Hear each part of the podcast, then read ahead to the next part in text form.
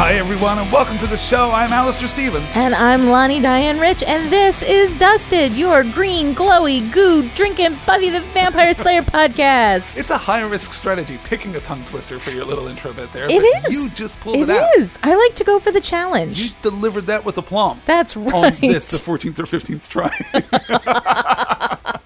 this week on the show, Beauty and the Beasts, episode four of season three of Buffy the Vampire Slayer. Not, I think it's fair to say, one of the standout landmark pivotal episodes of Buffy. Sure. But an interesting discussion. oh, oh, nonetheless. a workman-like Buffy episode. Workmanlike is exactly the word I that think I would it go goes for. in, it gets the job done, and then it goes home for a beer. and we have a workmanlike team at the heart of this episode. Yes, we do. We have once again together again Marty Noxon as a writer and James Whitmore Jr. behind the camera. This is the same team that we had for I Only Have Eyes for You and The Dead- fondly remembered. The I only fondly have remembered eyes I Only for Have Eyes for You and, and the the somewhat less fondly remembered. still fondly, sure. I can remember it fondly. Uh, Dead Man's Party. Yeah. So, uh, so yeah, I mean, this is a good team. They're a solid team. They've delivered some good stuff, and uh, and they know what they're doing. There really is a, an element of craft to this script. Mm-hmm. It really is like a well constructed piece of narrative. It doesn't aspire to anything particularly, you know, ambitious. And it certainly doesn't achieve the dizzying heights. It doesn't even achieve the the very well crafted, you know, Right. one shot Buffy story that we've seen Mm-hmm. in the past. But it's a solid piece of work. And the thing that really that I really enjoyed watching this episode uh, this last week was seeing Martin Oxen's take on Willow. Oh, You know, yeah. we talked last time about how David Greenwald sometimes struggles to write Willow convincingly, and how Mm-hmm. in the hands of a less skilled writer, Willow is you know just a little bipolar. Marty Noxon manages to synthesize Willow's Yes. disparate you know personality elements Mm-hmm. into a convincing whole in a way that that basically no other writer but Joss manages to do. Yeah, so no, I Willow think is she's a pretty good. delight in this episode, and and given some of the heavy lifting, which is always nice to see. Yeah, I don't know. I would say that this episode does aspire to something that it doesn't quite achieve. I feel like it aspires to a more literary tone than necessarily we see in Buffy. Um, but it's going to be interesting. It's going to be an interesting That's- discussion. That's actually a fair point. Yeah, yeah. Yeah. Maybe maybe I'm giving it a pass because I don't see that ambition evident. But you're right. I mean, we open in a very un Buffy like yes, way. we certainly do. Doubly so, in fact, because we open this episode of all episodes, Mm-hmm. we open without a previously on Buffy the Vampire Slayer. Right. And I think that if you hopped into this episode of Buffy the Vampire Slayer and you would be like, well, I don't understand why is the naked guy on the floor? Yeah. You know, I mean, that could be, you, you might Yeah. need a little bit of background We're at that generally, point. you know, suspicious of shows of, of any storytelling giving the reader, the, the viewer, the audience more information than they need. But I Right. think it's okay for us to have been given a glimpse of A Angel previously on reappearing in the Garden Mansion is, is Yeah. completely fine. A previously on is completely fine. But instead, we open on Buffy's VO reading from The Call of the Wild. And we move, uh, we're, we're getting this kind of dreamlike impressionistic sequence of running through trees, which of course makes sense given the events that we'll see later in the Yes. episode. But we move from that to Willow reading the same passage in the library, only to be interrupted by Oz in werewolf form throwing himself against the library cage. It is a strange opening for Buffy. is, mm-hmm. And as is usually the case with opening VOs in Buffy the Vampire Slayer, I kind of wish that it had been delivered by a different character. If you're going to have it at all, Mm-hmm. having Buffy quoting Jack London and the Call of the Wild Right. is an odd choice. Well, it tonally, Jack London tonally could not be more different from the, you know, the feel of Buffy and the Buffy verse and the way that we talk about stories within within this world, Well, and you the way know. that we talk about animalism, and- Animals and, you know, yeah, it those darker feels like facets of character. it feels like Call of the Wild was chosen for like a theme as opposed to for the actual content of the words that they're saying because what they actually say in these passages doesn't really mean much it doesn't Well, add much yeah. and it also has this very i mean honestly i don't know how many times i've seen it i still don't know i know there's something about a rabbit i don't understand it it's boring it's doesn't it's not engaging Well, i'm not a jack london, is not to fan your taste anyway, right? yeah i'm not a jack london fan anyway But I think e- even for Jack London fans, I think that the closing half of the VO works better than Mm-hmm. the opening half does. Um, but yeah, it, it's still an odd beat to begin the episode. Yeah. It certainly is. I think you're right. It is the show declaring its intent. It Yeah. is this episode saying we are going to address these themes. And there is some thematic depth to this Mm-hmm. episode, more than there may seem on, on the first pass through it. Right. There really is some crunchy stuff here. I'm not sure that the Jack London quote is the right way to do it. And it's it's made all the worse by giving it to Buffy. Willow, you can understand, Mm-hmm. particularly when Xander comes in and says, Oh, this is the book that we're reading. Right. Mm-hmm. This is- aren't we reading the cliff notes to this for English? Exactly. Which is a great, that is a great Xander line. right. Mhm. Um, so you could understand Willow reading it. That would make a certain amount of sense. Right. I think if you reframed it and you gave it to, I mean, you could give it to Giles. Giles has kind of the the weight, you know, to to deliver those lines, but at the same time, I don't think that thematically that this works anyway. I don't I don't think that it works tonally. Mm-hmm. We could, and I think this would probably be my preferred approach. Give it to Oz. Oh, Oz, right. the opening VO and the closing VO, Right. allow him with you know Seth Green and his kind of that that mandatory ironic Yeah. detachment. Yeah. have him read that, and it opens up a space for speculation, a space for interpretation Right. that you don't get with the very kind of studied delivery of either Buffy or Willow. Um, Mm-hmm. Right. Mm-hmm. It would play less like a conventional VO and more with you know. Have a there would little be something- resonance to something, it. less tangible From about it to that I hear think- it from the beast himself. Yeah. yeah, uh, yeah. yeah, yeah. Moving on, Xander arrives for Ozwatch. He recognizes, as I said, the Call of the Wild from the Cliff Notes version. He's presumably not been studying. It is sometime after 2 a.m., which means that Oz will soon be turning back into the lovable doofus we know so well. And speaking of lovable doofuses that we've come to know all too well, hey, it's time for a visit from old Uncle Gay Panic Xander.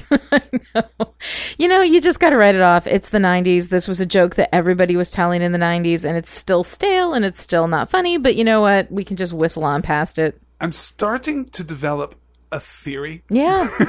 and I'll need to go back and look at all the instances of Gay Panic Xander because Gay Panic Xander appears and disappears Mm-hmm. Yes. Mm-hmm. seemingly at random. And this is my theory.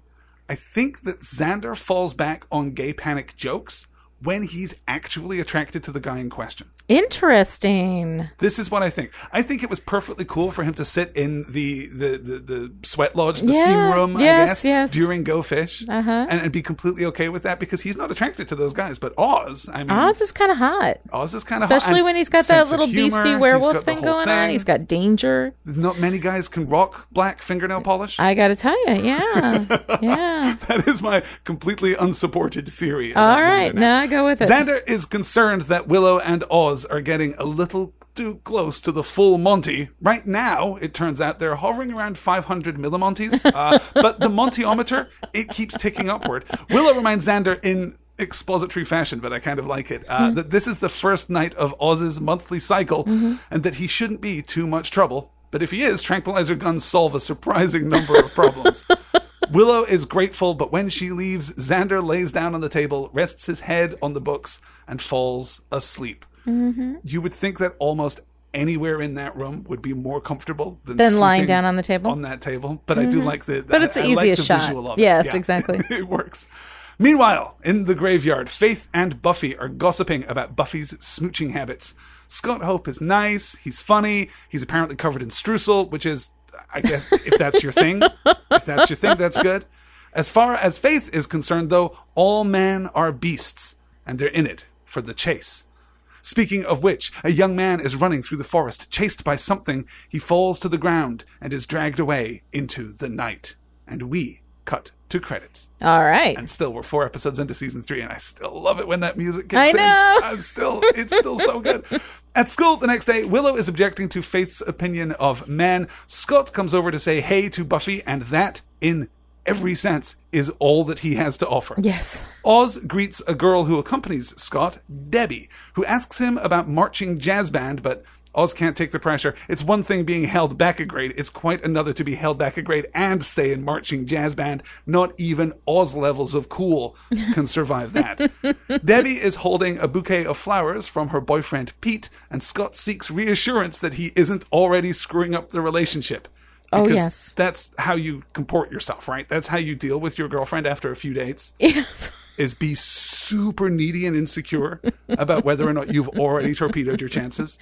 Well, when he bought her a ring before he'd ever asked her out, I think that that was pretty much where he You're right, torpedoed This his is chances. not inconsistent. no, no, Scott Hope is is broken. Though, in fairness, he bought her the ring and she suffered an epic level freak out. Yes. I think that's probably why he hasn't brought her flowers. He's not sure what could set her off. and that's okay. You know what? Just cool out there, Scott. Scott Hope, we're not going to spend a lot of time talking about him in this episode because he is at best peripheral to the action. Mm-hmm. Yeah. But by God, he's awful. Yeah. Yeah. He's, he's surprisingly bad, even for, you know, what we saw of him last time. yes, exactly.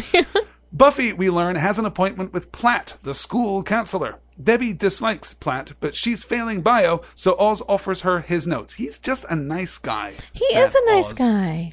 In the library, Giles is panicking. Wait, that no, not panicking. That's it. No panicking. Here. He tells Oz and Willow that there was a murder last night. One Jeff Orkin is dead. Oz knew him. Jeff was mauled in the forest. No one thinks that Oz is responsible, though. At least not until Xander finds the window open in the cage. Giles chastises him for falling asleep on the job, and Oz is weighed down by the possibility of what he may have done and we're introduced to what is going to be the central conflict through maybe the first two acts Yeah, mm-hmm. of this story. And I like it. I Yeah. Mm-hmm. like it a lot. I think this is our second take. This is our second shot at Yeah. Oz is a werewolf, and sometimes he turns into a monster and he's not Yeah. responsible for his actions, but he feels responsible for his actions. Mm-hmm.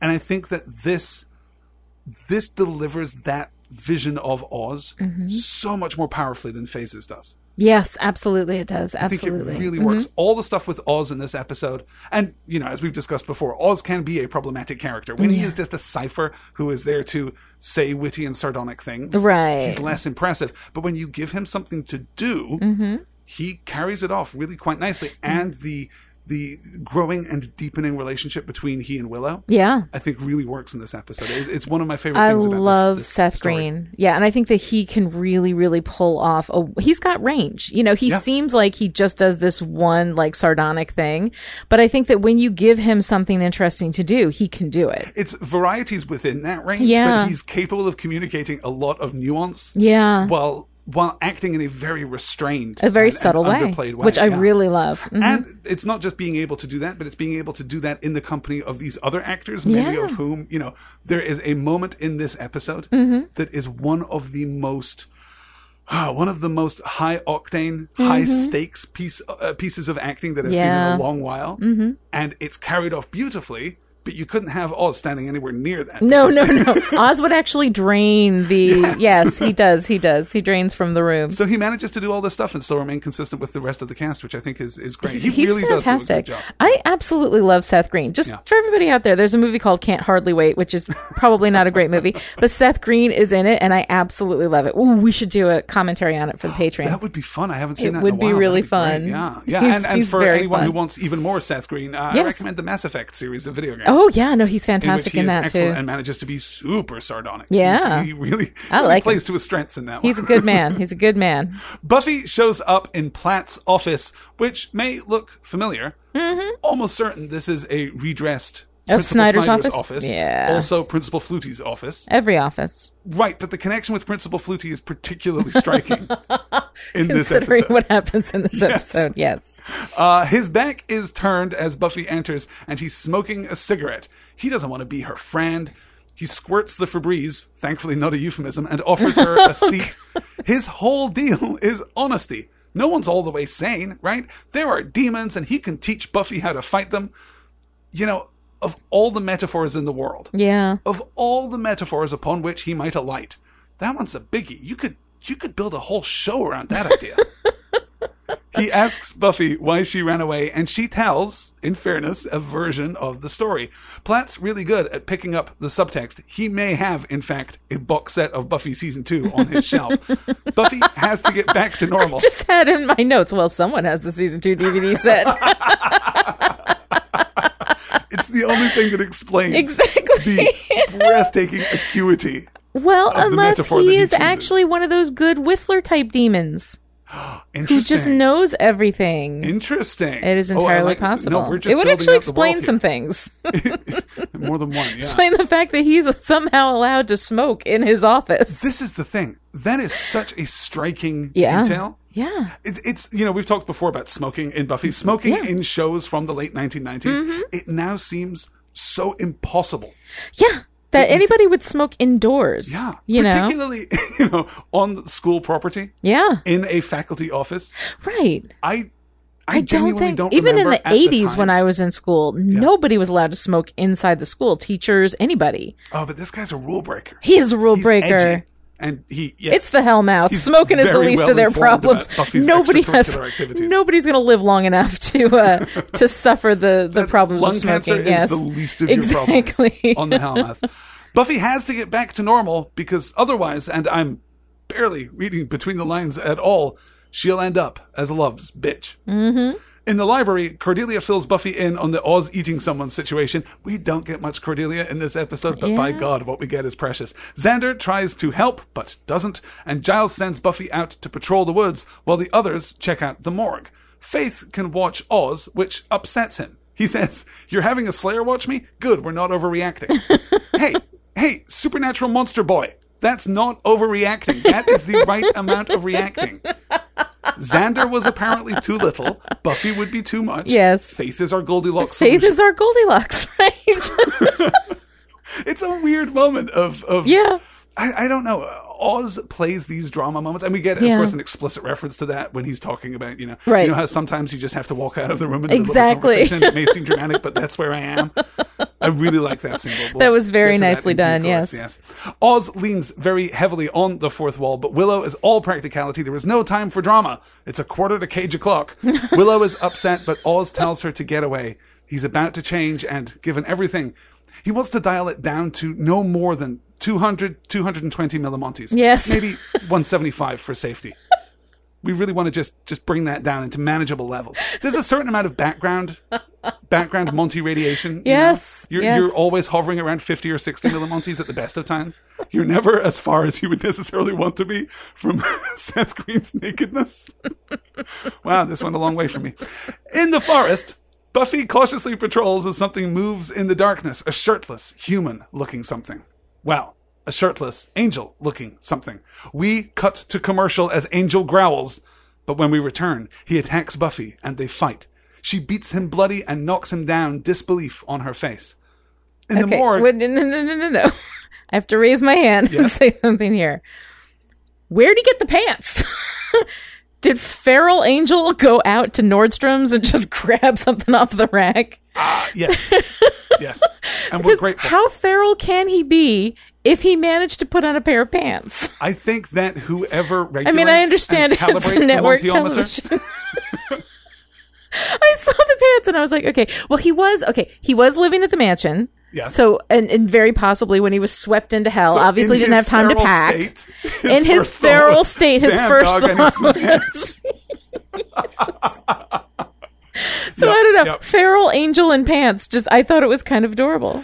I kind of wish that we didn't have it I no, I kind of wish that we just shot it. Yeah. You know that he's naked and feral. You know. because we saw like a good, you know, it was a very how can I put this? It was a very progressively shot Yes, scene Mm-hmm. for you know 1998 on network Right. television. His appearance in the Garden Mansion showed a lot of skin. We saw him naked. He was it naked. would have been fine, I think. Yeah. to move through this. And if, yeah, because the reward of having Buffy, you know, Mm-hmm. awkwardly throw him a pair of pants would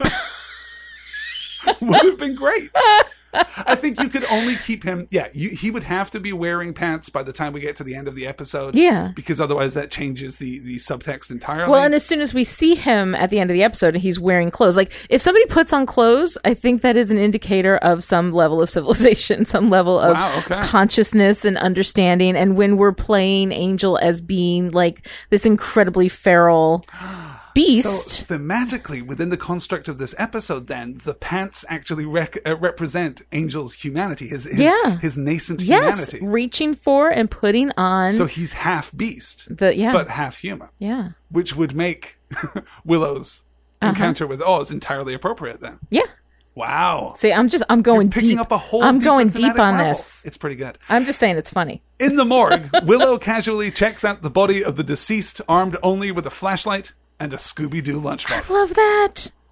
if ever you doubt Martin Oxen's grasp of that character, Yes. this is the scene that you point at. Exactly. This is nigh perfect. And if you ever doubt Martin Oxen's, you know, worst tendencies when it comes to jump scares and misleading the audience, Here we this go. is also the scene to Yes. point at because we have the shadow creeping up on her. It's Xander. Yeah. There's no need to make it. dr- We're already in a morgue. It's a fake- already as dramatic exactly. as it needs to be. Yeah. Uh, there's Cordelia too, who is impressed with Willow's dedication, but she only manages to keep it together long enough to collect the evidence. Then she faints into Xander's arms. Xander catches her and confides in Cordelia that things don't look good for Oz. The body was ripped apart by a big, wild animal. Buffy raids her hope chest to find manacles. No judgment, Buffy. That's cool. And chains up the feral angel in the garden mansion. She finds a scorch mark on the ground that shows where he landed out of the hell dimension. He fights the chains for a while, then falls to the floor. I really like everything that Sarah Michelle Gellar does with the angel scenes in this episode because she's obviously stunned and moved, but she doesn't move past disbelief Right. too quickly. She has this look of what, what the hell is going on here? Exactly. Am I I, think she am I sounds it. imagining this? Have I lost my mind? I mean, I think part of her wonders if she's, you know, hallucinating the whole thing. It could well be. Yeah. yeah, yeah. And the way that she, the way that she takes action in a very kind of Buffy-esque way. You know, Mm-hmm. Right. Mm-hmm. First, we compartmentalize the problem. We chain him up. Yeah. We leave him there. Then we move forward. I think it's easy to be critical of Buffy. Yeah. It's easy to look at this episode and say, "Why the hell didn't you just go straight to Giles? Why didn't you just tell the truth immediately? Why Mm-hmm. didn't you know? Why didn't you take the appropriate Right. precautions to make sure that this doesn't spiral out of control. Mm-hmm. I think that her performance manages to sell her it disorientation. does. It does. And I usually don't care for that particular story beat where something happens and let's keep it a secret because the only Secrets purpose of that narratively are weak. Yeah. Yeah, secrets and misunderstandings, the only purpose of that is to create false conflict. Usually, when a character has a good reason to keep a secret, um, and especially when Angel first comes back and Buffy hasn't processed it entirely herself, she knows enough to know that when she tells them there's going to be a reaction they're going to want to kill him they're going to want to do something and she has to know how she feels about it so that she can deal with it you Yeah. know so she can handle it um, and the thing is is that i think one of the things that we got from the end of season two and from the opening of season three with Anne is that the essential nature of a slayer is this is your problem. You know, this is your thing. When it comes right down to it, she's the one who answers for everything. So Yeah. Mm. she gets to make the decisions. Yes.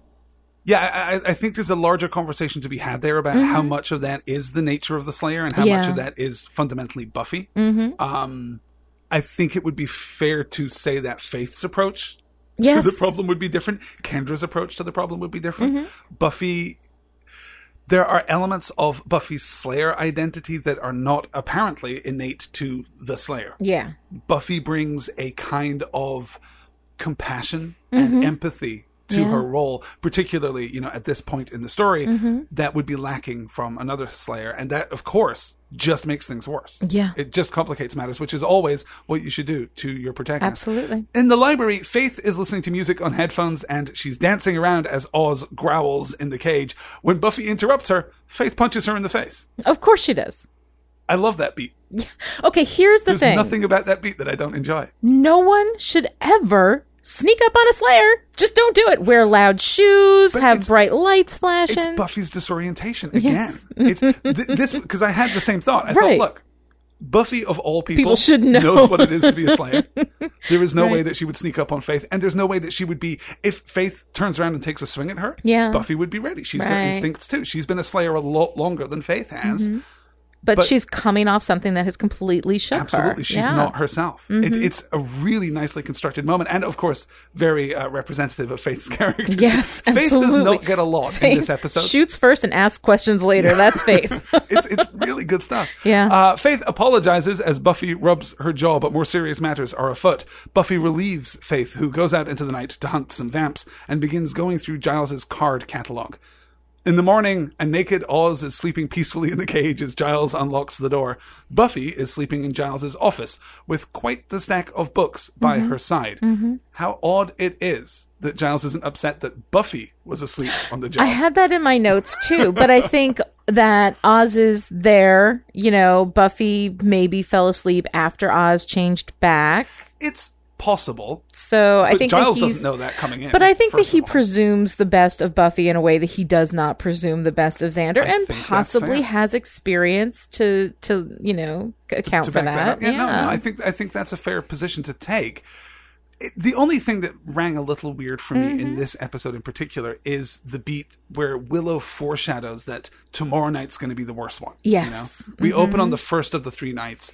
This night, as as Buffy relieves Faith, is is the second of the Mm-hmm. Is three, the and is worst presumably the night. Mm-hmm. height of Oz's you know bestial nature. Yeah.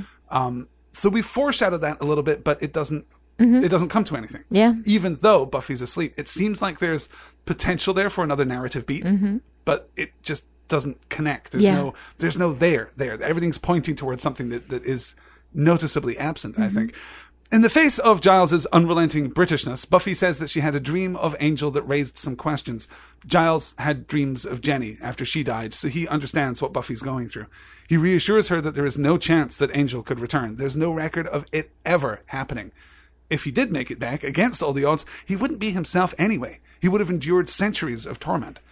Giles says that there are two types of monster those who can, those who want to be redeemed, and those who cannot be reasoned with, those who have no humanity left.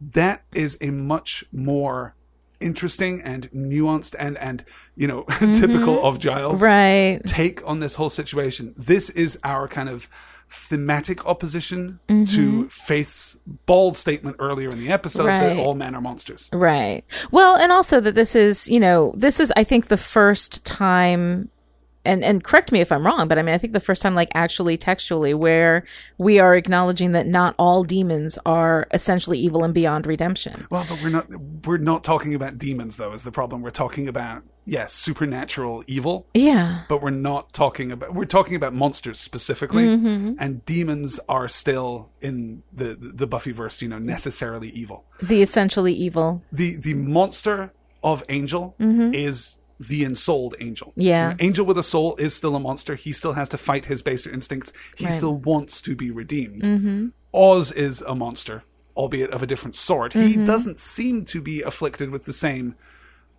I mean there's no there's no sense in which the lycanthropy is demonic in nature. There's no sense Right. that as a werewolf he is evil. He's just an animal. He's just a beast. Yeah, which I guess is an interesting kind of third, a third part to our our taxonomy of evil. You know, we- Mm-hmm. because it's not about redemption. He doesn't have control three yeah, nights exactly. of the month. Yeah. he can't be redeemed for what the beast does because he's not responsible. He's for not what the beast responsible does. because he has no control over it. And we could argue, as we have argued before, Yeah. that angels actually in the same situation. That human angel is not responsible for For what demon angel demon does. did. Right. Mm-hmm. But it's a more complicated situation. Well, because, he still has his personality, his memories, his understanding, and he's still a demon. whereas He's you a know demon Oz with a soul, doesn't. but he's not human Yeah. again. So Yeah. there are fine distinctions being drawn, but overall, I really like this. it adds a little bit to this kind of philosophy of of demons and Yeah. evil and and the realm of the supernatural. It gives us a little something more to go on as far as how all this actually works. Yeah, and, uh, and how we're supposed to perceive it. You Mm-hmm. Exactly. Mm-hmm. Know, the- the authorial intent Yeah. uh, that guides us toward how to understand these different kinds of evil.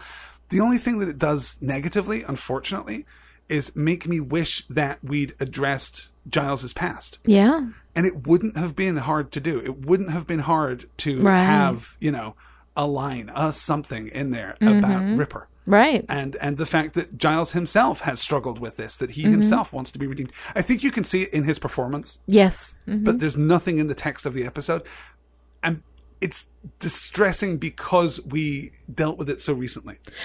He confronted Snyder to get Buffy back into school, Right. and there was no consequence to that at all.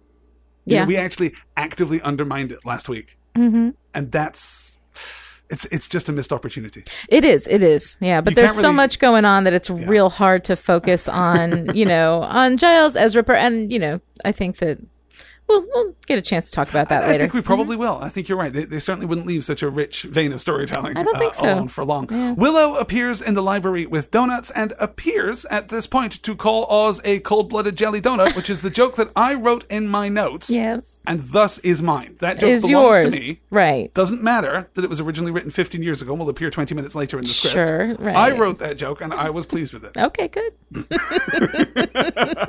Buffy is desperate for the truth, but CSI Sunnydale was inconclusive.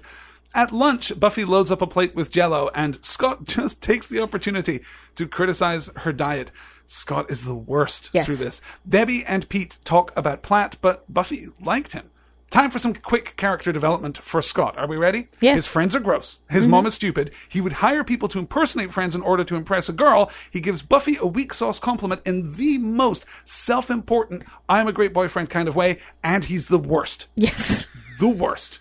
Stay tuned. that's all you Definitely need to more than know 11. about Scott Hope. That's It's- it's- all you need to know. It's terrible. I don't even think the writers are interested in Scott Hope. I think that they loved the idea of faith, hope, and trick, and so they had to have somebody play the role of Hope, and they threw him in there. And it just doesn't seem like there's nobody likes writing him. Nobody likes him. There should be something here. yeah, there should be the narrative function that Scott should be providing at this point is an anchor. He should actually be a seriously nice guy. Yeah. He should actually be someone he's who gonna be- I think that respects was the and intent, understands though. Buffy. I think that, If the, that their was the intent was that intent, he was they miss charming it and normal, and I think that they miss it. They do a terrible job. If Yeah. that really is, I think because I'm they make him far more odious. inclined It's, to it's believe your- a Scavonian thing. no, it's, I'm far more inclined to believe your version of events that just nobody likes him, nobody cares yeah, because he's terrible. yeah. When Buffy sits down and he says that he has to give her nutritional demerits, the Mm-hmm. No. only appropriate response is for Buffy to hit him with her lunch tray and walk out of the no, I think shove the Jello up his nose is Okay. the way to do it. room. I Jello would shoving, then tray Jello hitting, shoving, then tray hitting. then walking away. but here's the thing i think that this is supposed to be charming i think that they see it i think that the writers see this as like this charming little thing isn't he cute he's so jokey he's you so could funny convince me last week, but between that and every every single word out of his mouth Yeah. through this entire part, and then when he gives it the compliment, yeah when he said, "I was going to say that you look great, but I'm going to have to upgrade that to amazing, knowing that you didn't sleep last night." right It's like, oh, okay. because It's- it's- how it's you look great is that more her- important than the fact that you didn't sleep well and you're upset by something and, And yeah. it's fantastic that her appearance should be graded. Yes, exactly. this no, guy. there are so many levels on which to uh, be offended by Scott Hope's existence. Yeah. Um. So you know, I'm I'm It's- just I'm whistling past it. I don't. I'm not interested. Nobody's interested. Scott doesn't matter. You There's just gotta. precious little of him, and he Yeah. exerts almost no gravitational influence on the story. Absolutely. Mm-hmm. But by God, you know, it's every time he shows up, he just Yeah. gets worse. It's, Yeah. Which is a remarkable feat.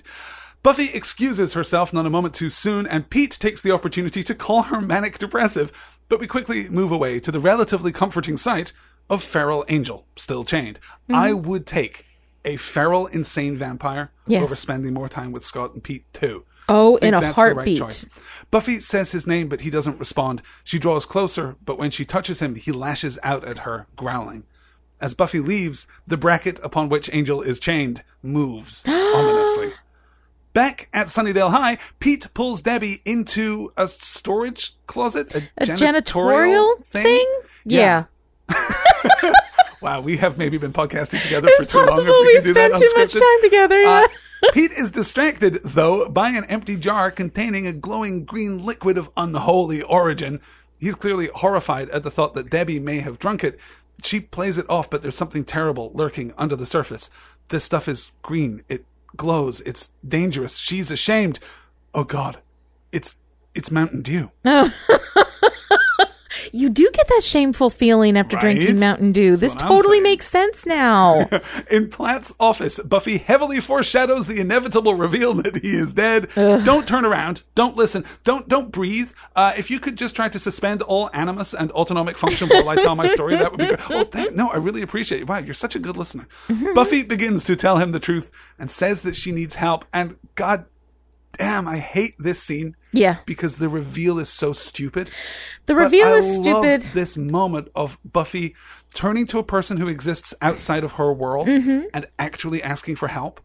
It's such a Mm-hmm. Right. powerful moment, and we play it off for the stupid reveal, and that must be psychologically crushing to Buffy. In what universe, though? Okay, this is a universe in which cops are not equipped to deal with demons, so Buffy does.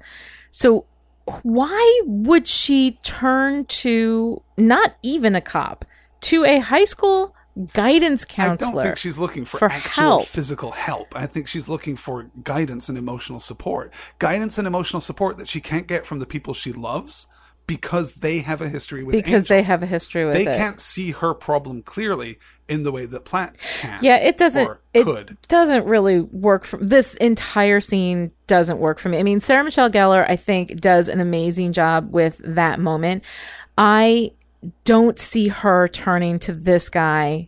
He can't help her. I, I can see. Well, I think he could help her. I think he could. I think that he has that line earlier. You know, we've got to believe that demons can be fought. We've got to believe that people can change. Mm-hmm. Yeah. Yes, it's far too on the nose. You know, you're right. There's no way that he would happen upon that exact metaphor Mm-hmm. without having the season two box set on his shelf. Right. mhm. But if we allow for that, if we assume that that is valid, I think we can see a response from Buffy that in this moment of, of disorientation and desperation, a moment in which she can't turn to the people she loves, the people that she would normally go to for support. She can't even turn to her mother because her mother now knows all about Angel too. Right. I could buy that she would go to an outsider.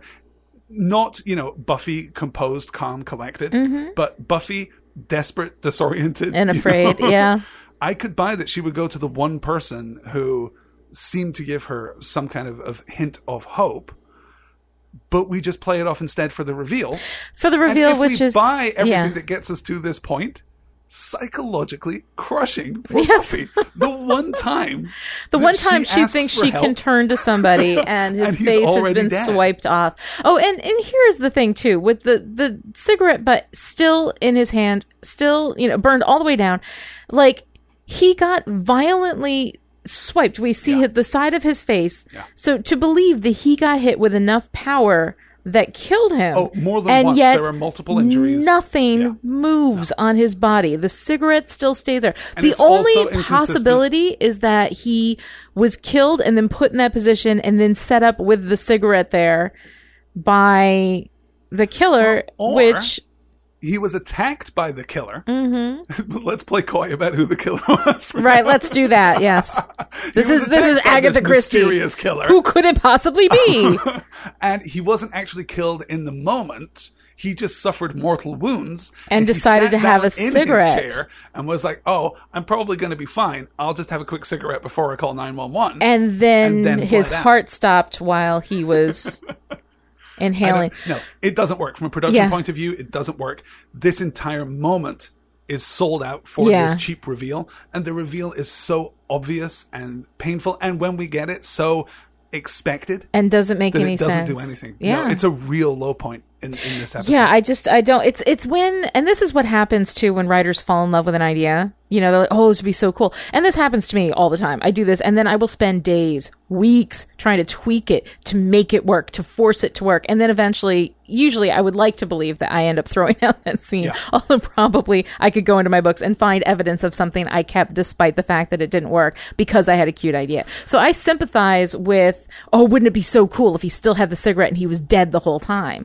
But unless you have a and that's Medusa cool. type of supernatural Exactly. where you can flash and somebody dies. If that had been the case, if that was the kind of monster that we had that was just like you look in their eyes and they die like instantly, then this would have worked. Or but because even that's a not the vampire, monster you we know? have, Yeah.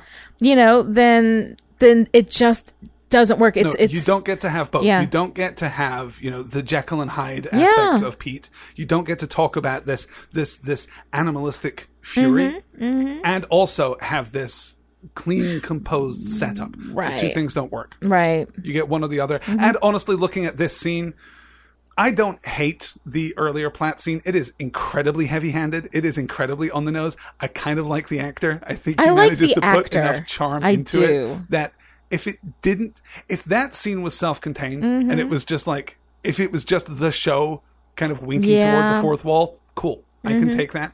But because we only have that earlier scene to set up this ridiculous reveal, Yeah. which carries no weight at all, I- I, I think the whole character should be cut. There's no reason for him to be in there at all. No, there really isn't. Yeah. And there it's, really isn't. the reason that we mentioned it earlier, of course, is that his manner and mode of death not entirely dissimilar to the late lamented Principal Flutie.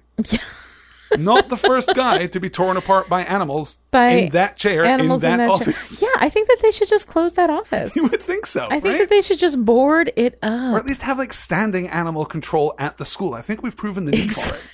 Unless they're still in the lunchroom getting snakes out. I, I didn't look Right. Uh-huh. carefully in the back of the shop when Buffy was at lunch. Uh huh. It's possible that the cafeteria is still like a third full of Snake snakes. meat surprise.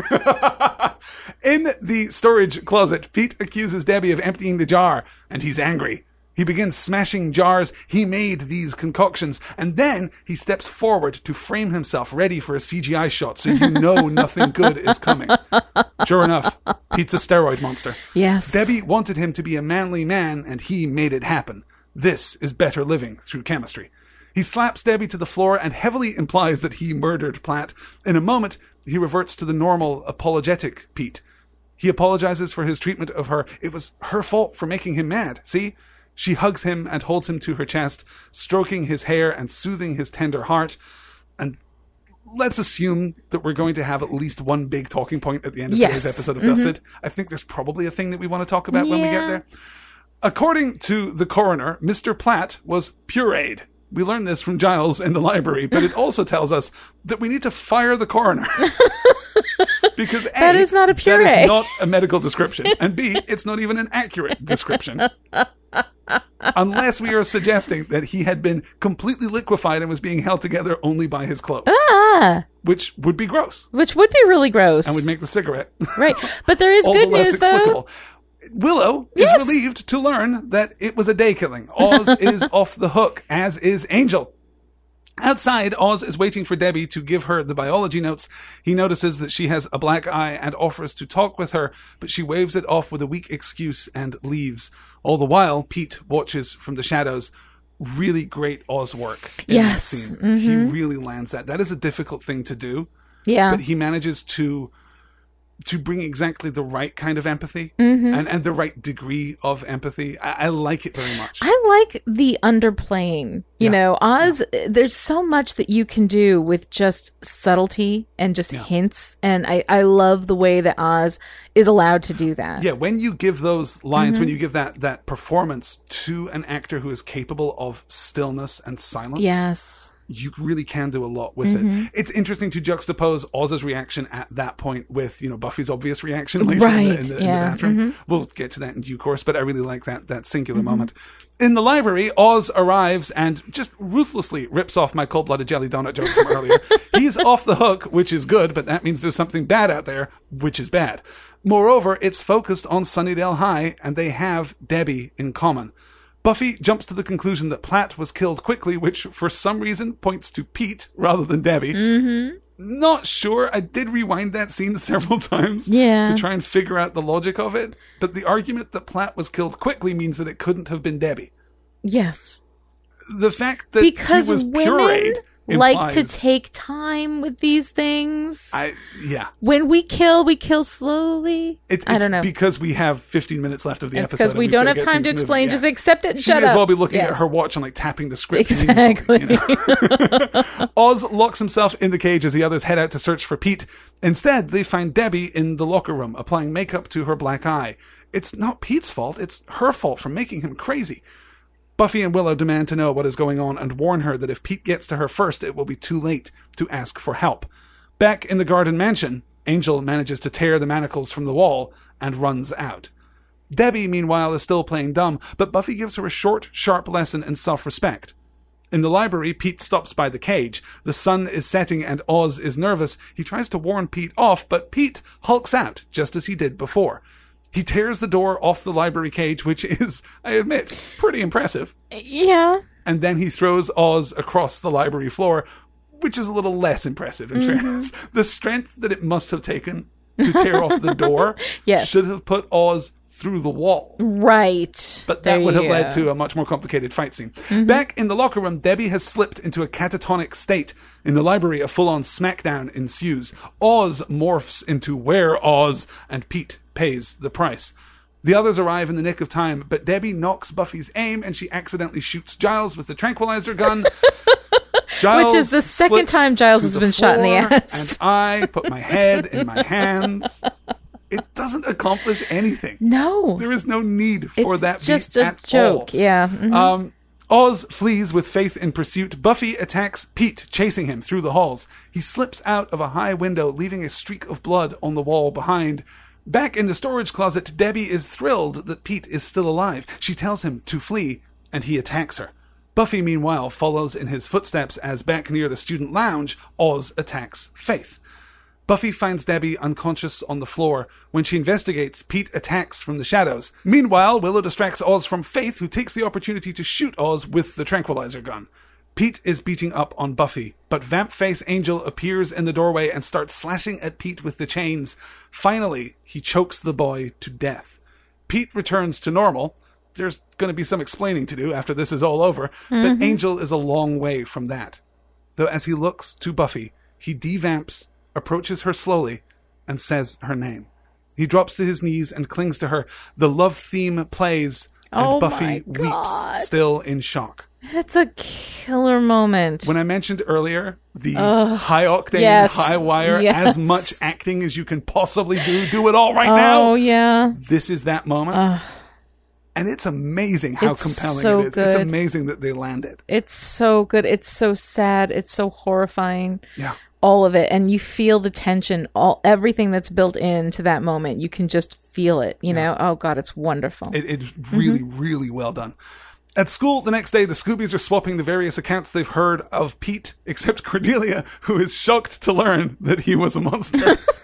That's what happens when you disappear from the story Where have after I the end been? of the first act. You miss Exactly. out on things. That yeah, that one. of- Where have I been? I think possibly the charisma carpenter just had something to do, and she couldn't be there, and so they wrote it that way to accommodate her schedule, and She then they made a Xander joke just about it. disappear Yeah. at the end of the first act. Yeah. It's pretty great. Yeah. Mm-hmm. I like this continuing, you know, proof that Cordelia has a rich inner life. Yes, I like this idea that she is off having separate adventures. she certainly is. Or, you know, she was just in a different closet making out with Xander the whole time. No, I don't know. Possibly But it's- Xander it's wasn't around a whole great lot either. moment of Yeah. self-awareness. I love it. Uh, Willow explains that Pete created a potion to transform himself into a monster, and Cordelia wrestles with the implications of this human evil. Now she's going to be stuck with serious thoughts all day. I know. Bummer. Cordelia is the greatest. She really is. Every time she opens her mouth in this episode, it Yeah. makes me happy beyond the telling. of Yeah. it. She's just great. Buffy goes to sit with Scott. Apparently, we're behaving like Debbie is dead. even Debbie though- is dead, isn't she? she is in the story. But Right. here's the problem: we get that last shot of Angel on his knees, his Yeah. arms wrapped around Buffy. When you realize how tall he is, Yes, yes, yes. Because he's basically you know the top of his head is level Is- with her clavicle. Right. And in Debbie's uh, prone on the ground in the Yeah. foreground of that shot, but in that shot, she's obviously breathing Oh, because she's wearing the little the little Right. midriff showing crop top thing. yeah. and she's breathing. So I assumed, oh, Debbie's going to survive. I presume she Debbie's was going to be dead. given a conversation. You know, How were she's you gonna- watching Debbie when Angel was crying and the Close Your Eyes theme was playing in the background? I just How do needed a you do that? moment. I Okay, just, I just, I just couldn't take this head. No. it was just so yeah, conspicuous that she yeah. was breathing. Okay. that I was. I've never amazed. noticed it. I've always thought she was dead. When you said she was unconscious before, I was like, oh God, did I miss something? Yeah. No, I honestly thought Okay. that we would get that scene that we so often get at the end of the Yeah. episode where Buffy has a heart to heart well, with it's the girl gotta be, it's and gotta sets her be straight. really tough when you're the, an actor trying to be dead. You know, you can't breathe. You gotta stay completely still. If I- I a get fly that. lands on your nose, you just have to kind of live with it. I think the thing that surprised me was less that she was obviously breathing in Yeah. that shot and more the fact that she's dead is a really bold narrative choice Mm-hmm. Yeah. for this script in particular Yeah. to make. Mm-hmm. Usually you would expect that scene. You would Yeah. Mm-hmm. expect the, you know, he was a monster. It was all his fault. This wasn't you. You She weren't survives responsible. and he dies She has the and- guilt, but you know, she He she deserves it. squares her shoulders and Right. Mm-hmm. she sets her chin and she's going to be just fine, damn it. No, we just kill her. We she's just killed her. done Yeah.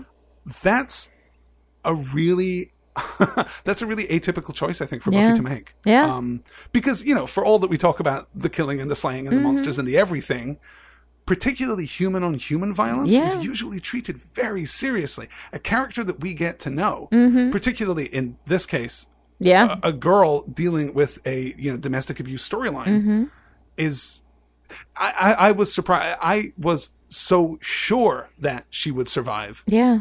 that the sight of her breathing on the floor made perfect sense to me. Uh huh. And then this beat when they're talking about her as if she's dead, I was waiting Wow. for the oh well, she's not really dead. She you know, Right. Right. Right. but no, Yeah. there she's you just go. done.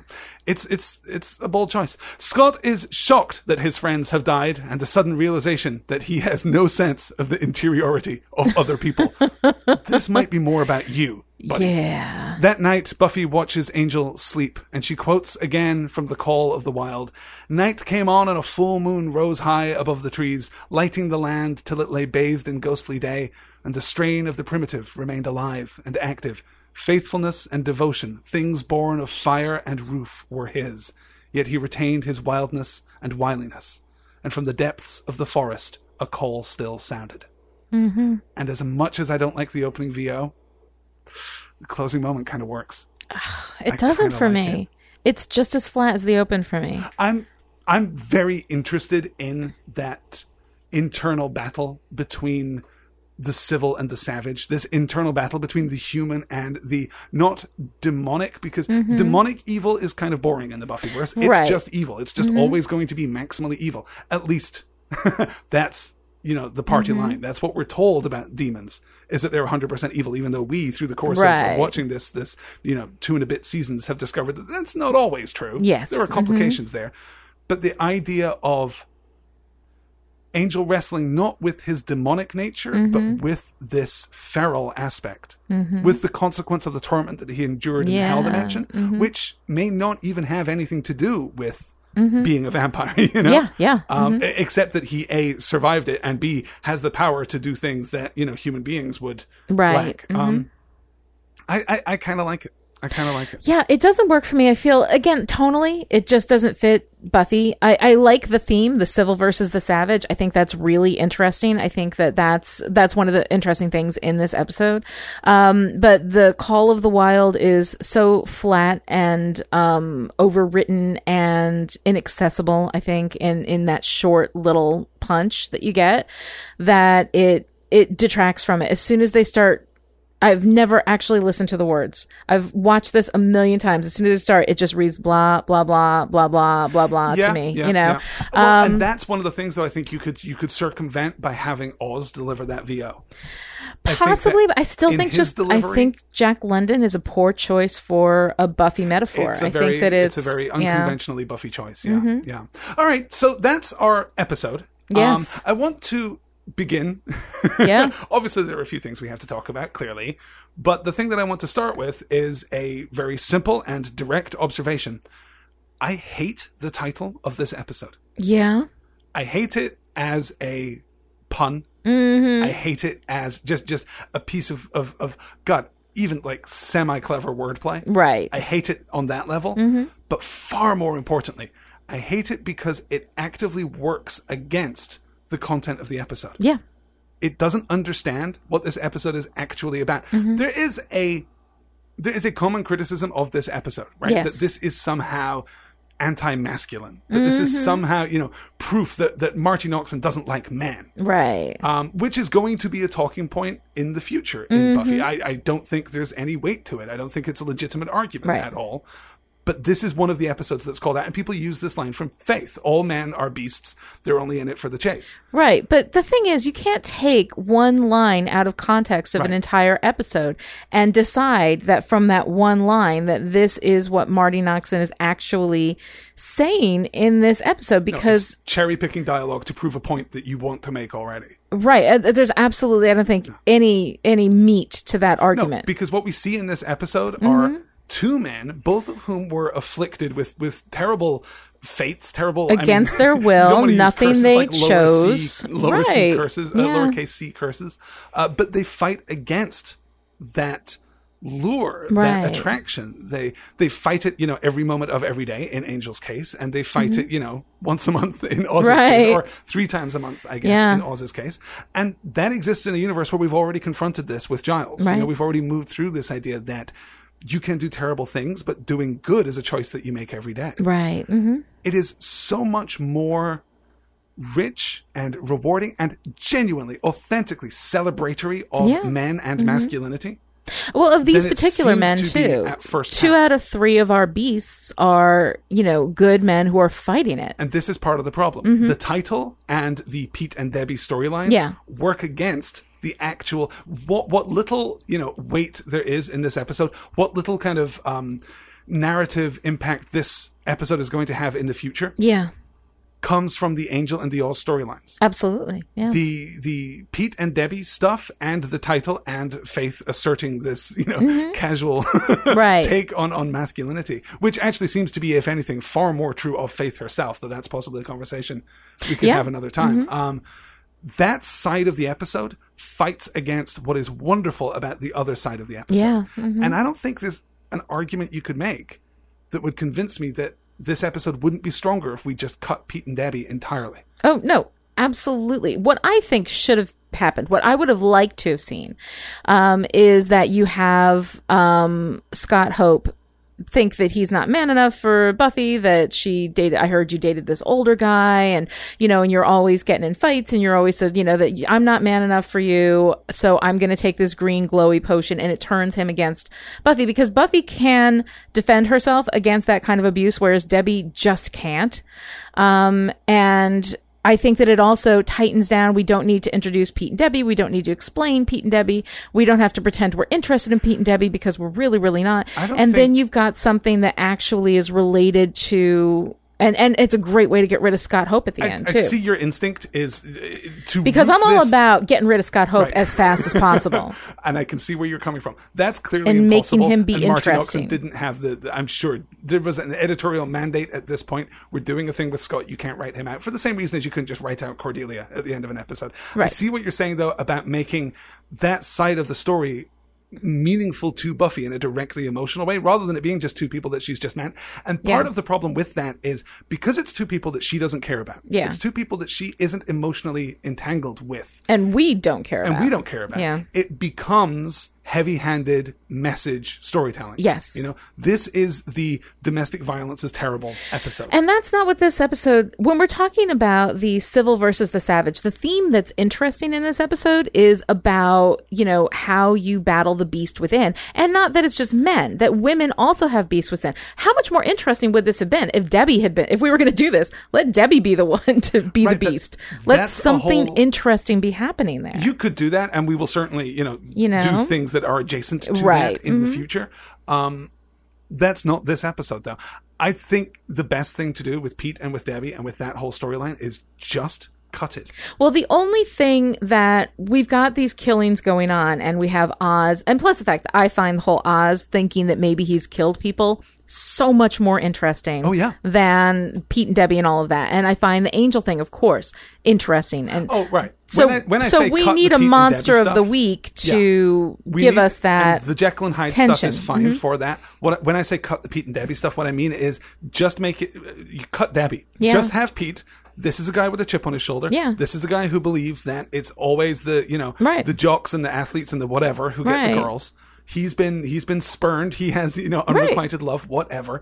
It's just enough that Take he's that a out, chemistry nerd take who out takes Platt, the. right. He's just a really simple and straightforward monster of the week. Yes. So that we can do everything that's interesting about this episode, And which is the angel stuff and the all you're stuff. talking about and then you also have a guy who takes it on willingly as opposed to oz and angel so you've got that pursues it. nice reflection Right. so he's pursuing the savage Yeah. as opposed to i think honestly that's so much better because the domestic abuse line in this is so trite and so it's not like if you're going to talk about that, you have to spend the whole episode talking about that. And that's not what this episode is about. This episode is about inner bestiality, which I think Faith also, like you said, really illustrates Absolutely. nicely as well. No, we've got So, Faith and we've got Giles yeah. already in the cast. We Yeah. can explore something. Well, because there with those two Giles is, characters. yeah, I mean, Giles has got it within him too. But the idea that this guy chose, you know, um, to to do this thing because he wanted to, um, you know, wanted to get attention or wanted to be like that, wanted to be tough, wanted to be, you know, uh, somebody, you know, died or whatever. I mean, there's so many deaths, there's so many things going on in this town. I mean, um, you can kind of understand where that would come from, and then the fact that it would become something that he couldn't control Mm-hmm. um, I think would be an interesting thing that we have. There's people who can control it, and there are people who can't. And what happens And when there somebody? are people who choose not to. yeah. Right? Oh, It- that he likes it, yeah, right? Yeah.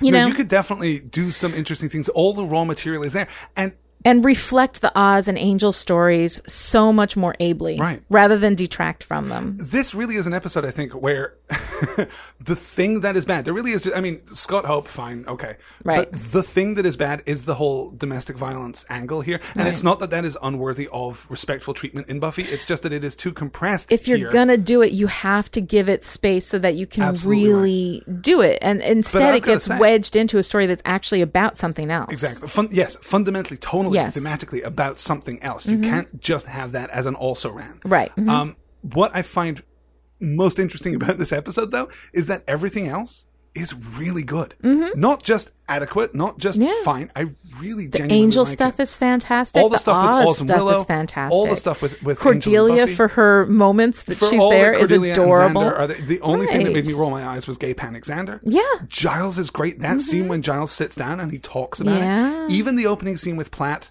You should cut it because it doesn't serve narrative purpose. But, that line that he has, my point is demons can be fought, people can change. Mm-hmm. Yeah, hmm That is such a huge and at least idea. it speaks to theme. Yeah. You know, which is which is nice, and I, I like that. Um, I could have actually you could do that first scene with Platt if Platt was then going to appear in the next few episodes.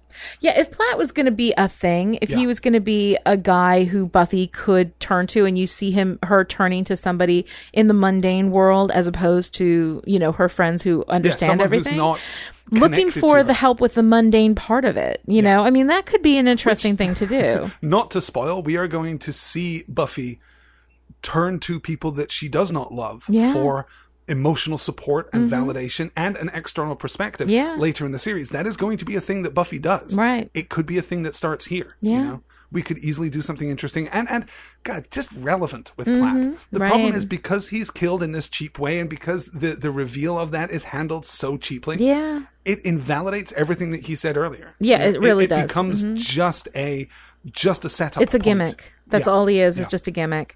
Um, and which I think undercuts what could have been a really interesting character. I completely agree. I completely agree. So, what do we think then of the the metaphysics of the Buffyverse? You know, what do we get from this episode in terms of in terms of evil? Are we even in this episode dealing with evil?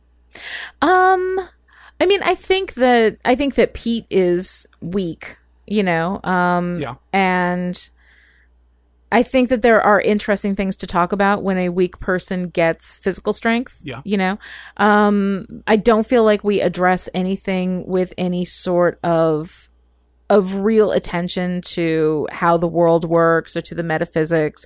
I mean, this is one of those things where, again, we've got human evil versus demonic evil, you know, versus bestial evil. Um, because we have Angel on the demonic side and we have Oz on the bestial side, although Angel does have this, this feral element to him, you know, in the beginning. Right. Angel Um, is dem- uh, when we deal with angel, we're dealing with demonic evil. Yes. But we're not dealing with that in this episode. We're dealing with, With his- animalistic evil. with We're his dealing bestial- well, I don't simply even know if it's- simple it's evil. It's just savagery. Yeah, no, you're right. Evil is Right. the wrong word. It's, Yeah. it's savagery. It's And savagery. Mhm. savagery is dangerous. versus civilization. And I think that that is a really interesting thing to talk about. I don't feel like the Pete and Debbie storyline really does anything interesting with that. It doesn't even do anything interesting with the the human evil, which I think is much f- more frightening. You know, demonic evil, at least you know what you're dealing with, but human evil comes from a much, much more complicated place. To make those choices while having a Exactly. soul, And I I, think- think is an interesting discussion. I think that is the thing. That is the insight that this gives me to how we're supposed to view good and evil in the Mm-hmm. Right. Mm-hmm. Buffyverse. What makes Angel virtuous is the choice that he makes. Exactly. Mm-hmm. What makes Oz virtuous is the choice that he makes. What makes Pete evil is the choice that he makes. Right. You know, when you are, and this fits in too with our ongoing Mm-hmm. thesis in the Buffyverse that if you are not in control of your action, you are not culpable for it right. Mhm. you know if you know oz wrestles with that Right. here but we're taking this line that says well if if where oz should get out Yeah. and should maul someone It's then not his fault. human oz is going to feel a little guilty about it but in an absolute Right. moralistic sense he's not responsible Well, because the only part of the only part of you that has a choice is Yeah. the human part, is the soul. And this, I because think- Angel doesn't have a choice either when he's Angelus. Right. You know, I mean, this is the demon within him. Well, Yeah, though again, we get back to this this notion that vampires are more complicated than that because Spike apparently well, has and a that choice. can make yeah. You know, Drusilla can has a make choice. Um, Choices, yeah, yeah. no, I mean that is it's definitely much more complicated with with uh with vampires. yeah, and more complicated than the show asserts anyway. At least early on, yeah. Yeah, and we'll, Mm-hmm. we'll, we'll continue to, to explore that, I'm sure. But no, you're right. I think that when we talk about human evil, Mm-hmm. we're really talking about the choice. We're talking about there's nothing driving you to commit Yeah. Mm-hmm. these these abhorrent crimes. You know, you have to you have to walk toward it. It's not coming after you. Right. Mm-hmm. And I think that that is what makes human evil so much more disturbing. That is why Cordelia is going to have serious And thoughts. on so that. much more interesting. Yeah, I mean, I think that there are Unfortunately, interesting there's- things to talk about with that, and we just don't. Right, and and muddying it with these issues of domestic violence, they they just detract from Mm-hmm. Right. what little you know narrative spark, little narrative weight there is in the Pete storyline, Right. which is about the choice that he's making. Muddying that with well, he doesn't have a choice because Debbie makes him angry. You know?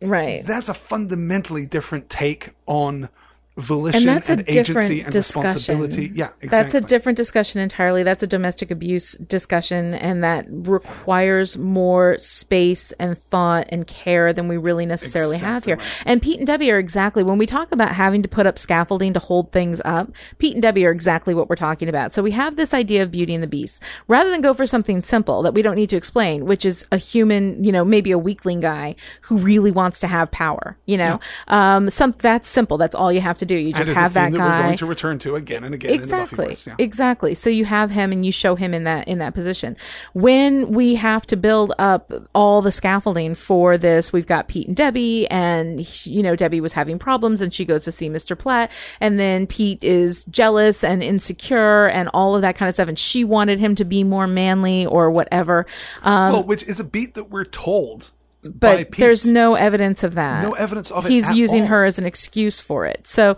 yeah, the whole thing is just a mess, but there's all this scaffolding that has to go up to hold that up, and it doesn't do anything but take time away from what we could do exploring this theme. This is why, you know, as writers, those of you out there who are writers, the simpler you can make your your structured story, the more time you have for theme for character moments for these these connections it's um it's so it's so important to like really keep your eye on that because otherwise we've got all this scaffolding in the middle of this episode that doesn't even contribute to anything you know if if you, at least you're contributing to theme then a little scaffolding you know whatever you got to do what you got to do but in here it's just detracting it's taking away from everything else that we've got going on which is really interesting and really good Yeah. No, I, I- I completely agree. Th- There are two sides of this episode, and they are at war with each other. Yeah. And unfortunately, that wreaks havoc on the stuff in this episode that I feel legitimately works. Yeah. This isn't. It isn't the case with this episode as it has been with some others recently, Mm-hmm. where there's a lot of good disparate stuff that cohere that, that fails to cohere. right You know, th- there are high points and low points, but none of it really adds up to anything. I think what is good in this episode, the good side Mm-hmm. Holds of this episode, together, really absolutely. does come together to Yeah. something great, something insightful, something profound, and something that will have long-lasting consequences on our understanding of these characters. Mm-hmm. right But because the other side of the episode fights against it and and and, and and wreaks such pulls damage, energy away from it. It drains energy from it. And as much as I don't like personally the Jack London stuff, and I find it I find it tonally you know divergent and doesn't contribute to the episode. At least opening and closing on the Jack London stuff gives you a sense of what this episode really should have been about and what it would have worked so much better if it had kept to that. Mm-hmm. Um, so I mean, as much as I don't like it personally, I think that it at least speaks to theme. I think it's I think the tone of the Jack London piece is tonally exactly tonally consistent with this piece. It's simply the use of literary quotation. It's simply, you know, both framing the device uh, framing the episode with this voiceover device. But also having it not be a personal account, not being, you know, internal from the characters. Yeah. It always feels weird when we open a Buffy episode with voiceover. We've done it a few times and it never feels quite right. It never feels quite Buffy Yeah. but making that not an account from one of the characters involved, Mm-hmm. but see, this is the thing. I would have liked it even more if instead of it just being the quote Mm-hmm. standalone, Yeah. it had been Oz saying, Mm-hmm. "You know, there's this book that I like." Right. And reframing it in You know, his voice. it never made sense to me sure. until last year, Sure. but now That would work. and then he quotes from the passage. That would work. reframing it so it's not literary, but it's Right. personal. I Right. think would really help it. Um, Well, I mean, I wouldn't even quote from the book. I would just say, you know, in Call of the Wild, you know, Yeah, blah blah yeah. blah, and this, and and deal well, with I, it kind I of like from Jack that London's perspective. prose a little more than you do. I find I find his prose to be, um, yeah, it, it's certainly heavy-handed over the course of an entire novel, but but there are short and precise and beautifully evocative uh, phrases and passages. That I he think writes that's that- true. that- It there's a bores the muscularity to it. ever living hell out of me, but I think that I think that there's absolute value to Jack London. It's just not for me. I just it bores me to tears. Yeah, no, I can understand that. But uh, but I, I definitely can see where why he's a thing and why people enjoy him so much. You know. So an interesting new variation for Oz too in this episode. Yeah. Oz does not look the way that he looked in phases. Mm. yeah. we don't have his big, you know, uh, you know, muzzly Yeah. makeup. Th- yeah. He's very, very He's different. He moves very evolving as a differently, yeah. werewolf. Sure. Yeah, I think that's in universe. That's the only explanation that we can offer, I guess. Um, Yeah. Is that yeah? He he was. I, I I have nothing to say. You know, it's Yeah. clearly a revision to the makeup, which is great, and I'm glad that they did it because the makeup the first time around was terrible. was pretty terrible. And it's it's better to evolve than to be consistent and bad. Absolutely, Yeah. Mm-hmm. absolutely. Um, and I like, I like this take on where Oz. It works. Mm-hmm. Yeah. Mm-hmm. It works pretty well. Um, and there's a real kind of savagery when he jumps on Pete, Mm-hmm. and it's not choreographed fighting as we're used to from Buffy. Yeah. It is this real. I have to say, the choreography throughout this episode really beautifully done. You Mm-hmm. know, some of the the stunts and the set pieces, some of the, the physical coordination Yeah. of that is gorgeous. I really like the the shot where Pete jumps up on the lockers and escapes through Oh yeah. Mhm. the window because it speaks so well of his strength and agility Yeah. without us having to have you know him turning an iron bar into a pretzel or Exactly, something, you know, so that exactly, he, he yeah. Mm-hmm. really moves i like the special effect of pete's transformation it's a really disconcerting Yeah. and disturbing effect i don't like his makeup so much after he is transformed Right. hmm um, and i don't think that actor has the presence to carry it off Mm-hmm. Yeah. but it's it's pretty good it, from a production point of view i think this episode really I, well, yeah. I think Holds they up. Um, tried some some new interesting things. and new oz yeah it, Yeah. it definitely works for me I like that. Did your heart give a little leap with uh, Willow's Scooby Doo lunchbox? I did. It did. I really enjoyed that, and I love. I love the fact that here we are breaking into a morgue. Um, yeah. you know, We're and committing a crime. and not putting away childish things. I like that a lot. Here's a thing that I wanted to bring up though. Yeah. This uh, whenever guns of any sort show up in Buffy, it always feels really really weird. And I mean the last time that Giles got shot in the ass, fair enough, it was with a crossbow, which is sort of gun-esque. It's gun adjacent, but it's not like gun gun.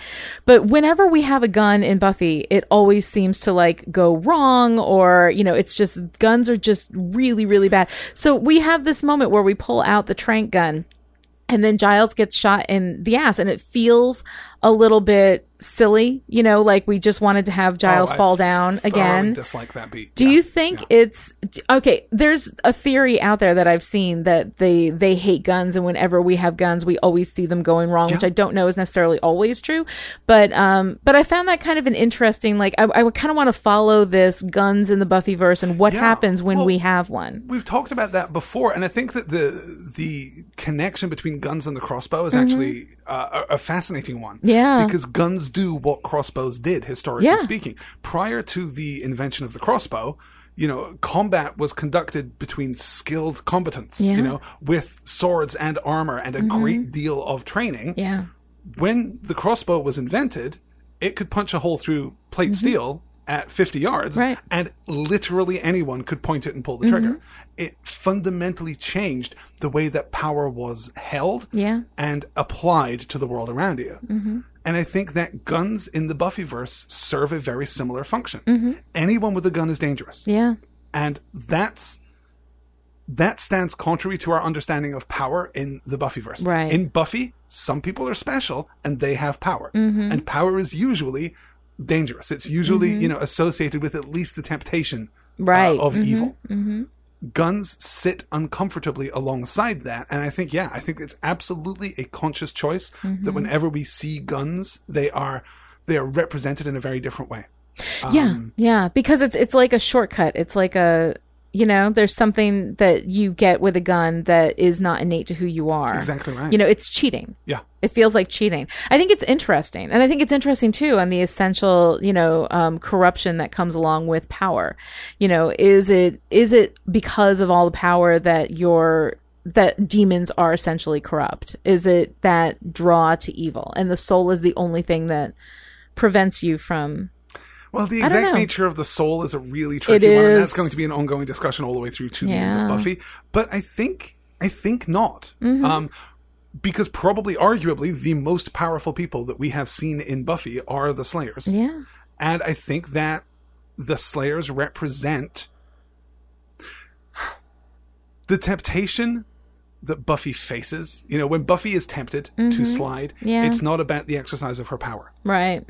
It's only ever about, you know, the exercise of empathy and compassion and weakness. It's actually her softer qualities that lead her down dark paths. Right. Um, But I think Faith, though, as a Slayer, shows us another side to this. I mean, Faith has a certain, you know, um, a certain corruptibility about her. th- You know, she certainly lacks the the polish that we see from Buffy. She certainly Yeah. lacks the either the you know the the s- the tough strictures of Kendra's training Mm-hmm. and Kendra's approach to being a Slayer, or the the overabundance of heart and empathy that Buffy you know relies Mm-hmm. Right. upon Mm-hmm. in her role as Slayer. Faith certainly has a more hmm, a more physical, a more voracious, a Mm-hmm. more yeah, I, I mean, I hesitate to say corruptible, but but Yeah. there's certainly the sense that she she walks more readily in shadows than Yeah. Buffy does, and gains power from that. I think that's maybe what it is. I think it's maybe the other way around. Mm-hmm. Yeah. I don't think it's that power corrupts. I think that it's power awaits those who choose to be corrupted. Uh-huh. huh? Interesting. You know? interesting. I think that you can, if you are willing to surrender the things that matter, if you're willing to surrender what the show holds to be virtuous, Mm-hmm. Yeah. then you can gain power for that. You know, I think that's what we see with with Ripper. That's what we see with Giles, uh, Mm-hmm. with with, uh, with Ethan Rain. Yeah. I think this is the big question of Buffy, Mm-hmm. right? This is the big conversation that we're going to have three times a season Yeah. between now and the end of the show and all the way through Angel 2. We're going to continue talking about power and choice and responsibility. We're going to talk about duty. Mm-hmm. Yeah. We're going to talk about all of these big ideas because Buffy will continue to explore them from new perspectives and in new ways, Mm-hmm. and to explore the consequences and costs associated with the exercise of power and the fulfillment of duty and the obligations of love. It's Right. going to be.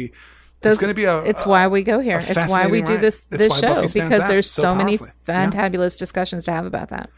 Is there anything in this episode that makes you uncomfortable from a f- from the point of view of sexual politics? Is there anything? Does anything in the domestic abuse storyline, the domestic violence storyline, does any of that carry sufficient weight that it makes you feel uncomfortable about? well, Specifically, Debbie's account of things that it's her fault that Pete behaves the way Right. that he does, and then she is killed before she can have any kind of resolution or restoration. I think the whole thing is flat. I mean, it's it's a very typical thing that when a person is abused, they are actually led to believe, they are primed to believe by their abuser that it is their fault. And this happens all the time. This happens with children, this happens with wives, it happens We with everybody. Don't do the thing that we usually do in Buffy, and we usually do in stories of this type, where we set out very flatly a counter statement where we, We say no, don't give it that is any- not how things work. Right. We don't give it, we don't give this um, story enough space to do it justice.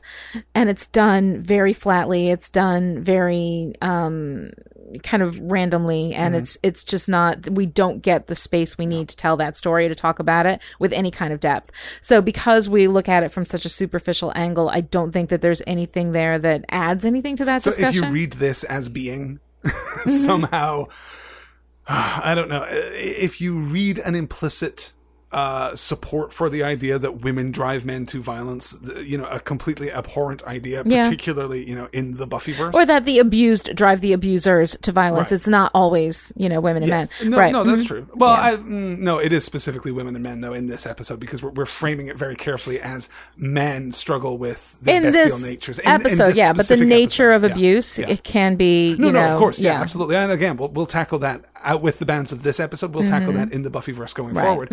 But I, I yes, I think you're entirely right. I think that the take on domestic violence is so flat Mm-hmm. that trying to read any statement of intent or any kind of implication Is- beyond is what is just literally faulty. on the screen There's nothing is there. a fool's errand. Yeah. Mm-hmm. No, I'm, I'm inclined to agree with that. I think you're I think you're right on the money. Let's begin at this point Okay. a very difficult conversation.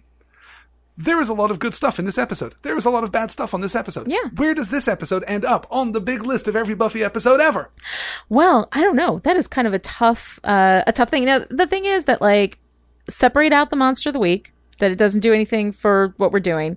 Um, if you take that out of this episode, what we've got left is pretty good. What we've got left is pretty solid. Yes. But the monster of the week stuff is combative in Yes. a way that It isn't Other just a monsters of distraction. the It week aren't. drains the Right. energy from it- the main yes, story. It muddies it Yeah. Mm-hmm. horribly. For example, in Anne, we didn't care for the monster of the week, Right. But it stood apart from the main thrust of the narrative, Exactly. a narrative that we could enjoy. And didn't didn't actively detract from it. I feel like this episode is more complicated than that. Yeah. Because it really does. When you're watching, when we're sitting and discussing it after the fact, I Mm-hmm. think it's easier to like distill these two separate storylines Mm-hmm. and be appreciative of one Right. and to condemn It, the other. it feels a little like Hitch to me. I think Hitch is you're going both to have to the best explain romance that. ever and the worst romance ever. The movie with Will Smith and Eva Mendes, um, and I use it, it when I teach romance all the Yes. time as both an example of absolutely how to write a romance and absolutely how not to write a romance. Amazingly yeah, enough, in Hitch, the romance storyline with Kevin James Yeah. is brilliant. absolutely, and the romance storyline with Will Smith it's terrible, is monstrous. it's yeah. terrible. No, you're Uh, right. yeah. Mm-hmm. There's something. There is something of that here. Except even in that, you can you can completely separate and disambiguate those two. Just watch storylines, all the Alfred and Allegra and scenes, it's and much you're fine. Harder right? Mm-hmm. to do that in the span of this episode, and that is going to cost it as much. I think think, it I'm does. hotter on the good stuff in this episode than Yeah. you were. You sat down and you were like, "This is this is terrible. This is Yeah. a- an irredeemable." Well, because I episode." was so annoyed. Pete and Debbie annoyed me so much Yeah. that my ability to enjoy the stuff that was really good was kind of hindered. Yeah. You know, and now that I, I take a step back and I separate that out and I realize that the, the stuff that's good is good. Yeah. Um, you know, I mean, I'm kind of. everything that counts about the episode Yeah. is good. Is is really good. I'm a middle of the of the road kind of. I have it in the witch nightmares puppet show that kind of arena. Okay, that's actually that's kind of where I am. Yeah. I, I was going to start a little lower because, of course, the the Right. most direct point of comparison Yes. would be the pack. Yeah. Mm-hmm. uh, we're dealing with with you know children turned into beasts. Yeah. and we're dealing with a death in that office set. Um, Yeah. but I think you're right. I think I would put it up somewhere around. Ah, I don't know. See, I can't say the good stuff is so good, but I can't say that it really, you know, clears the bar of something like the puppet show because Mm-hmm. the puppet show is kind of the opposite problem. right. mhm. The puppet show is a completely banal monster of the week. Yeah. It's just a really well constructed and well engineered episode of television. hmm And Everything it works builds all as it should, together. everything's Yeah. Mm-hmm. focused as it should, and it, it's not particularly good or particularly ambitious, but Mm-hmm. it does what it's doing rather beautifully. yes. This episode lacks that discipline. It lacks that fine attention to craft. The high points But are the higher, highs- but the low points Oh, drag him but the high down. points are so much higher. so how do we deal with something like that? well, it's a tough how one. do you place it? it's a tough one. Intuitively, for me, I maybe want to put it a little higher uh, because I really like the good here. Um, I would maybe want to put it, hmm, maybe somewhere around Reptile Boy, Ooh, maybe between Angel and Welcome to the Hellmouth. Does that sound good to you? I could go that far. Does that I could go that far. because it's not better than Angel, right? No, it's not better than Angel. But it probably is better than the pilot in terms of when you think about what you In go terms to a of the Buffy high episode points, four. yeah. Oh yeah, yeah, wh- yeah. Okay, I'm, I'm happy Yeah. with that. That's almost perfectly right slap bang in the middle of the list. All in fact. right, Um, so there we go. so there it is. It is going to be the new number 18 on the list. All right. Higher, I think, than I expected to put this episode. Yeah. Mm-hmm. The bad stuff is really bad, and I completely understand why it infuriates people. And if you hate this episode, if for you, dear listener, this is a Ted Go Fish kind Yeah. of episode, I can completely understand why. I Right. completely It's just see a that, matter and I of whether respect you your like opinion. whether you like the stuff that's good enough to counteract how much you hate the stuff and that's whether bad. you can whistle past it. right. You know. Yeah, this think- one I can't whistle past. I'm I'm very good at whistling past stuff. I do it all the time.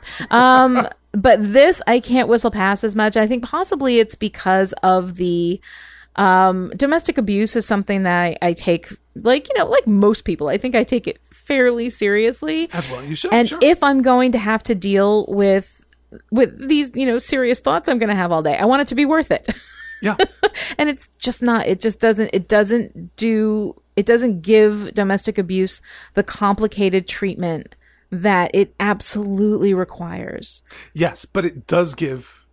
It, it pays an absolutely appropriate amount of respect to the the big issues of the episode, uh, Mm-hmm. to the choices that we make, and the the constraint of and indulgence in Yeah. animalistic intent. You know, The- and if- the temptation of that. right if that side if that monster of the week had simply harmonized with that thematically would have been great Mm-hmm. It would be an all-time great. It episode would be if an that were the all-time case. great Yeah, episode, Yeah. yeah. Mm-hmm. Yeah, if you strip out the Debbie stuff and you simply have Pete as a you know Pete as uh, a uh, weakling, yeah, as, as- a, as somebody an who's 80-pound been nerd bullied, who- yeah, exactly, who exactly. turns into, and so who's the Jonathan-esque last person? character, if you will. Who's the last person we're going to think? Exactly, is the monster? Is this you know this little you know weakling friend of of Scott Hope's or whatever? And it would also make me you know think better of Scott Hope if he had a friend who was kind of like Yeah. you know not the, the guy that other kids pick on, but who's interesting and nerdy and also nerdy and scientific enough. Where in the hell did Pete and Debbie, the brain trust that is Pete and Debbie, figure out the green goo? I mean, I gr- granted That is- they're that on the is hell a- mouth, so they get a yes, they get a no. boost up, but still, That is a, a very pointed observation. Yeah. Yes, there's no. We don't even nod toward an explanation there, which is There's fine. no I, I think sense I that probably they are rather just terribly whistle right past science-y. it than- yes, Yeah. but it, it is pretty terrible. But you're absolutely right. If this is more Mm-hmm. like a a you know some assembly required, right? kind of no, a mad situation. scientist kind Yeah. of thing, and somebody that you can sympathize with. Like you can't sympathize with Pete; he's just an idiot. But you can sympathize with a guy who's getting beat can up all understand the why time, he trying wants to take that use step. right, trying to say, "Hey, you know, I'm I'm a good guy. I deserve the girl. I deserve the attention." You know, I mean, and going after bullies. You know, I mean, I think that that could be that could have been an interesting way to harmonize that idea with this storyline you know is reaching for the savagery when there are other people who are trying to actively battle against And it if you've taken that approach, up there, right, right up there in terms of Mm-hmm. Absolutely. Mm-hmm. the all-time greats. And this is the thing: Martin Oxen can still write the hell out of these characters. She's Martin still Oxen is delivering incredible. The goods. and- I and know doing it a at lot very of people high have level. problems with her, but this is a woman with a tremendous amount of talent, and I, I take exception to this idea that she hates men. I'm going to have to see some really compelling evidence. Well, I think the argument would be that you will. You'll Okay. see a lot of it, and you'll see Okay. it in season six. okay, Um, we'll not talk to about that foreshadow then. too much. But We'll talk there- about that uh, then. you know, we'll get there in a couple of years. Is what I'm saying. so that wraps up our discussion of Beauty and the Beasts. By God, I still hate that title. Yes. I don't think that we need a spoiler zone discussion this week because very little of this.